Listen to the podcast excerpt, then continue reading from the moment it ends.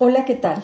¿Sabían que el determinismo es una doctrina filosófica que sostiene que todo acontecimiento físico, incluyendo el pensamiento y acciones humanas, están causalmente determinados por la irrompible cadena causa-consecuencia y por tanto el estado actual determina en algún sentido el futuro?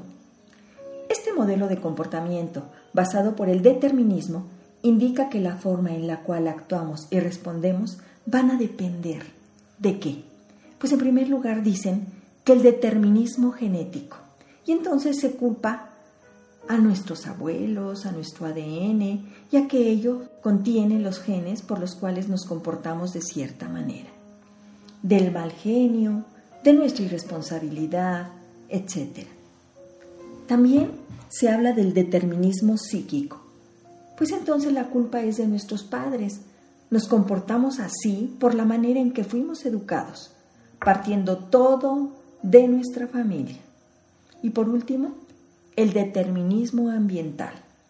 Y aquí la culpa es del entorno. Nos comportamos y actuamos así porque existe algo o alguien que nos afecta, ya sea nuestro jefe, nuestro esposo, nuestra esposa, nuestros hijos, nuestros hermanos, nuestra situación económica, el gobierno, uno y mil pretextos. Y esto va de la mano con la creencia de que infancia es destino. Créanme que nada más falso que eso. Hoy los invito a tomar conciencia de ello y a decidir consciente, libre y con mucha responsabilidad qué futuro quieres para ti.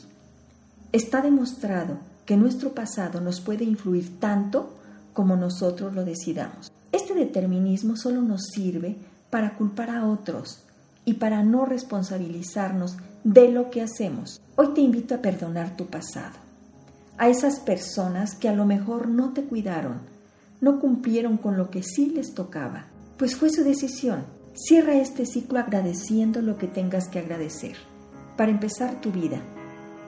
También aprende a perdonar por haber permitido que otros te dañaran cuando ya podías decidir que no fuera así. Hoy decides soltar este pasado y enfrentar tu presente con determinación, con libertad, con responsabilidad para ser feliz, para construir lo que tú quieres que pase en tu vida. Tú eres una persona demasiado valiosa como para permitir que otros decidan por ti, que otros te dañen. Y si lo hacen, es porque tú se los has permitido.